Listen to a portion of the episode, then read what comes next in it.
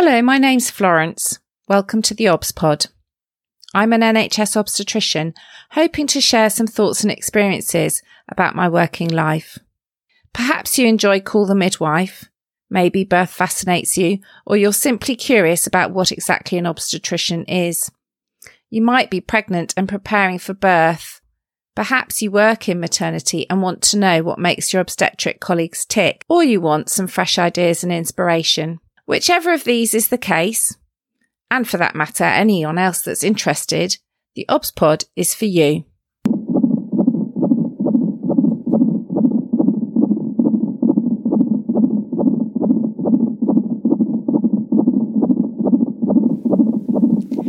Episode 30 Statistics. When I say the word statistics, it always makes me think about famous saying from my childhood. There are three kinds of lies lies, damned lies, and statistics. In obstetrics, we use statistics frequently. Whether it's to tell a woman the chance of her baby having a genetic condition, such as sickle cell, or when we talk to her about place of birth. We deal with probability. What are the chances of this happening, that happening, this complication or problem arising? We're dealing with evidence based medicine. So a lot of what we talk about is numbers. Quoting numbers at couples is often the reason we use to explain why we're recommending a particular course of action. But do we really use statistics well? And why does that childhood phrase pop frequently into my mind? Let's start with a definition of statistics. According to the dictionary, statistics is a branch of mathematics dealing with the collection, analysis, interpretation, and presentation of masses of numerical data. Yeah, that's what we're talking about. That's what we're dealing with all the time. One of the key statistical conversations we have in early pregnancy is about screening screening for Down syndrome, Edwards, and Patau's, as these are the most common chromosomal abnormalities, and there's a national screening program to detect them. The screening program is by its very nature not a diagnostic tool. It's used to pick up pregnancies that we think are more at risk. We tend to use a cut-off probability of 1 in 150. It's commonly used to decide if a diagnostic test might be necessary or advised. Obviously, this depends on what the woman's attitude is to having a baby with a chromosomal problem. And I will talk about the ethics and morals of that discussion in a different podcast. But this means for every woman with a higher or equal chance than 1 in 150 is termed, in inverted commas, screen positive. This can be hard to explain. Most women with these results will have a completely healthy baby with no chromosomal issue, but all they may hear in the rush of emotion in screen positive is further tests are suggested. So rather than hearing 1 in 150, they hear 1. They don't hear that 149 babies will not be affected. Framing information in two directions is really important it's very different on the receiving end 1 in 150 or 149 babies and 1. Let's just hold that 1 in 150 in our minds for a bit and turn to late pregnancy. Fast forward to a woman who's now 36 weeks. Her second baby. She's making a decision about place of birth. Her pregnancy's been uncomplicated, apart from that 1 in 150 chance and she had a diagnostic test that was negative. She comes into clinic and we discuss where she wants to give birth. We might mention home birth. Her response might be, Oh no, I wouldn't consider that. My pregnancy was quite stressful because of my screening test result, and I just want what's safest. I want to be in hospital. Well, what should we say? Well, the truth is, we should probably say that if a thousand women planned birth at home, 998 babies would be healthy and two would be unwell injured, or in worst case, die. Whereas if she's in an obstetric unit, the numbers would be 997 and 3, respectively. We might go on to say to her that for 96 of 100 women having birth at home in her situation, they will be well, and 4% will have complications at home. Whereas if she comes into an obstetric unit, it might be that she's got a 30% chance of a complication, an episiotomy cut, an instrumental birth, induction, or even caesarean. I've included a birthplace infographic in the program notes, which is really helpful in visually explaining this. So, this is a woman that felt 1 in 150 was high enough that she needed to undergo a diagnostic test, but who will now choose 3 in a 1,000 and a 30% risk to herself to be in hospital. I'm clearly oversimplifying things tremendously, but the rates and statistics are very different. The point I'm attempting to make is how honest are we about figures? Are we honest about the choices women are making from the evidence, the theoretical data, when we translate it into practical terms? I know nationally that hospital episode statistics data, or HES data, tells me that 58% of births are spontaneous vaginal births. Let me say that again. 58%. I know that. Midwives know that. Do pregnant women know that? I don't know.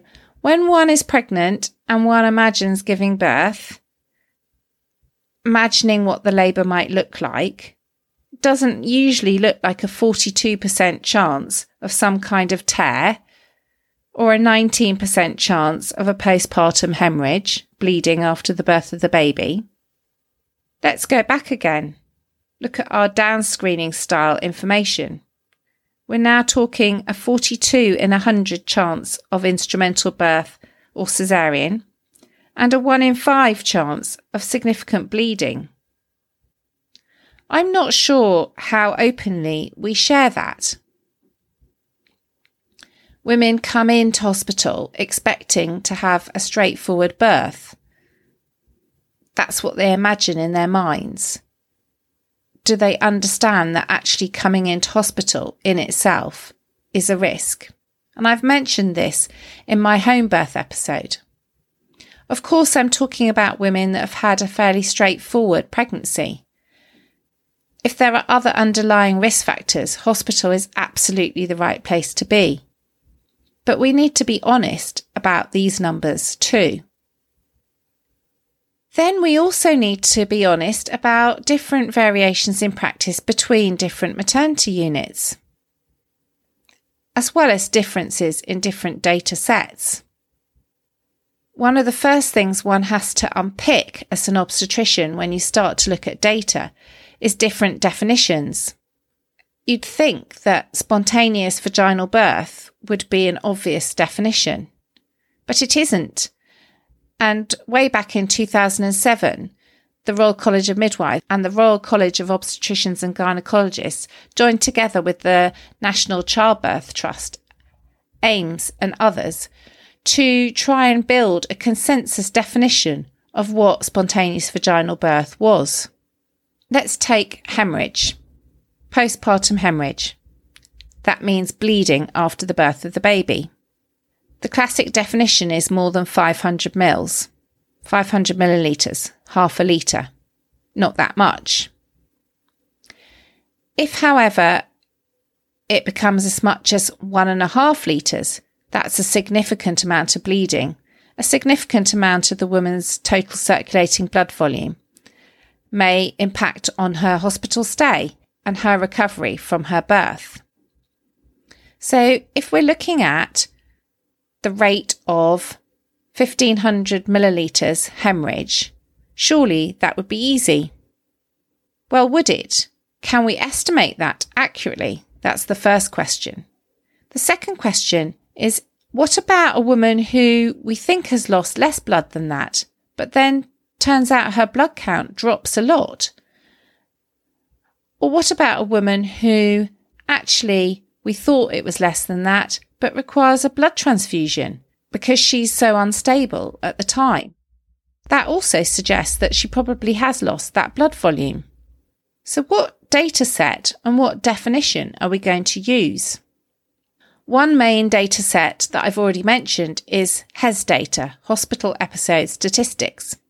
This is data that is essentially used to pay the hospital. When a woman is discharged home, her medical records go to coding. The coding department translates everything in the notes that's written down into codes so that we can get the appropriate payment. Well, that sounds quite easy and straightforward too. Hemorrhage, postpartum hemorrhage, is postpartum hemorrhage, isn't it? Well, if you then look at the codes, there are numerous ones. So we can have obstetric hematoma of pelvis, that's a type of blood clot.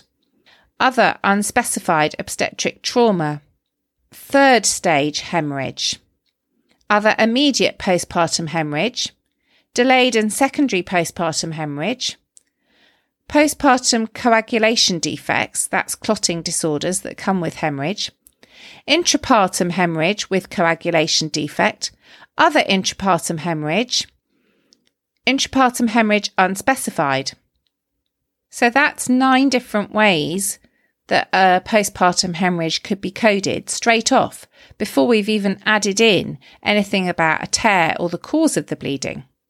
So it isn't surprising that HES data and data from our records or data from our computer systems might not entirely match up. Let me explain this again in slightly simpler terms. You have five apples. You know you have five apples you can count to five. They're all apples. But what if one data set said five apples and the other data set said one Cox, one Granny Smith, one Jazz, one Bramley, and one Pink Lady? They would still be five apples, but they would be very different apples. And then that might lead to them being classified in a different way. That's what HES data does. So, is this important? Does it matter? Let's take maternal mortality. That definitely matters. How many women die during pregnancy or soon after the birth of their baby? This is another area in which even high quality scientific evidence can compare apples and pears accidentally. In 2010, I distinctly remember a bit of an uproar. There was quite a lot of shock and horror in obstetric circles because there was a paper published in The Lancet that was picked up by a lot of national newspapers. A lot of newspapers ran stories of the fact that the UK maternal mortality rate was 23rd in the world. How could NHS maternity care be such a low rank? The same Lancet paper also explained that maternity care in the UK was not improving as rapidly as it was in other countries. What were we doing wrong? And in particular, what were we doing wrong in comparison to Italy? Italy, the country that topped the table with only four per 100,000 deaths, versus our 8.2 per 100,000 deaths? The answer lay in the detail. In the UK, we've had a very robust system of reporting for maternal deaths since confidential inquiries into maternal death were introduced in 1952. All maternal deaths are reported centrally, reviewed, and scrutinised to consider lessons that may be learnt we have extremely strict definitions of what does and doesn't count as a maternal death. We look at death of a woman up to one year after the birth, when the classic definition worldwide is up to 42 days. And we also include what are termed incidental deaths, such as road traffic accidents or murder so that we do not underreport or miss things that may have contributed. The confidential inquiries, which have now been taken on by MBRRACE, are well respected worldwide as a gold standard of how to investigate, survey, and review maternal death. Okay, brilliant. What about Italy? Interesting. So, if you were Italy and you were an Italian obstetrician and gynecologist, you might imagine you'd be sitting on your laurels. You're there in the Lancet at the top of the table as the best maternal mortality in the world. Job done. Fantastic. But no, what happened next? Italian obstetricians and gynecologists did not believe the data. They didn't feel that it was true that they were the best in the world. They didn't feel that that 4 per 100,000 was correct. So, in response to being ranked number one in the world, they undertook their own investigation. Their official statistics were derived from death certificate data. And instead, what they did was they looked at maternal deaths in five Italian regions, comparing death certificate data with hospital data. They concluded that there was underreporting in the official figures by 63%. That is, that officially only 37% of maternal deaths were being correctly counted. And when they adjusted their maternal mortality ratio, it came out to 11.8 per 100,000. They concluded that one must look at multiple data sets or have a surveillance system similar to what we have in the UK to get adequate data. Most frightening, they recognised that many of the unreported deaths were from direct obstetric complications, such as bleeding and high blood pressure, so that significant opportunity for learning and improving care was being lost. So, this is another example where comparing apples and apples is not necessarily correct. One may be, even in a high caliber journal such as The Lancet, be comparing apples with pears.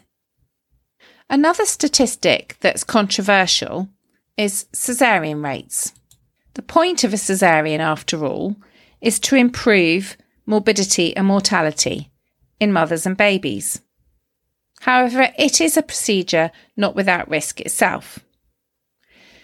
Reviews of data suggest that once a population level of caesarean sections of 10 to 15% is reached, there is no further reduction in perinatal morbidity and mortality, that is, the outcomes for the babies, as you increase further.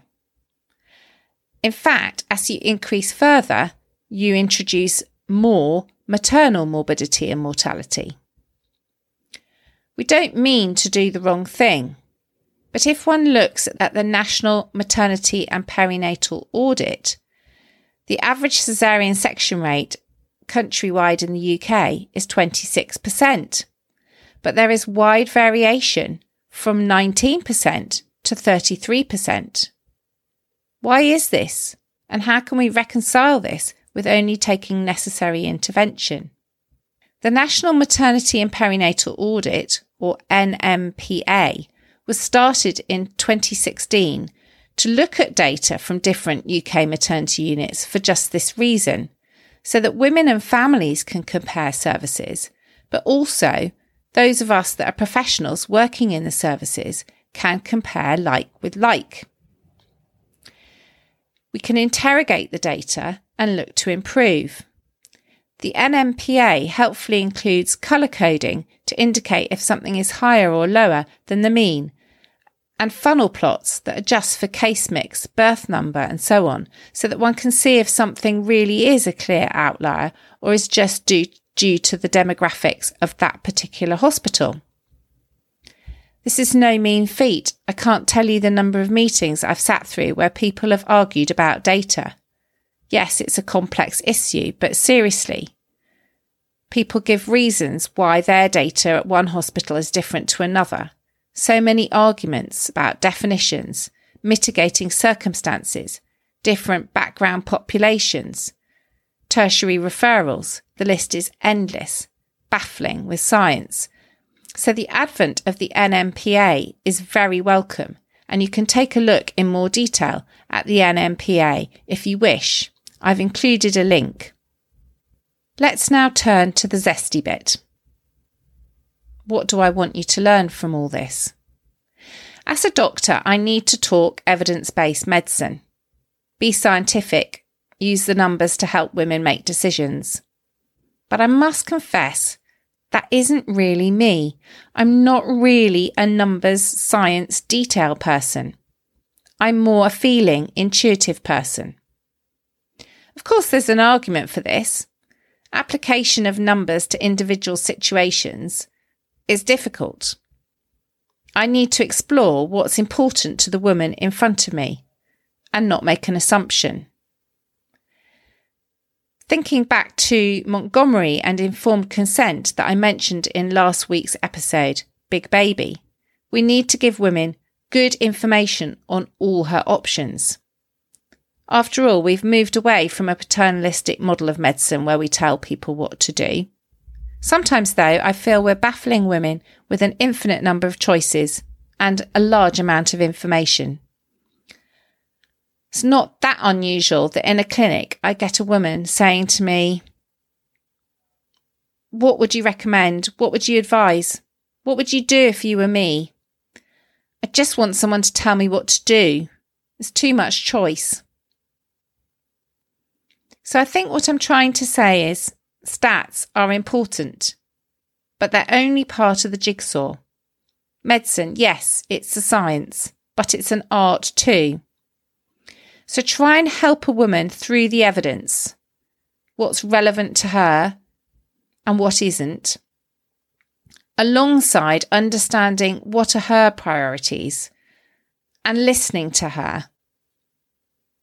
I think that's the key. It's the art of the application of all these numbers and understanding that numbers aren't everything and that numbers, when they're interrogated, don't always seem, when you delve a bit deeper, the same as what they did at face value. So I do hope you've enjoyed listening to the OBS pod.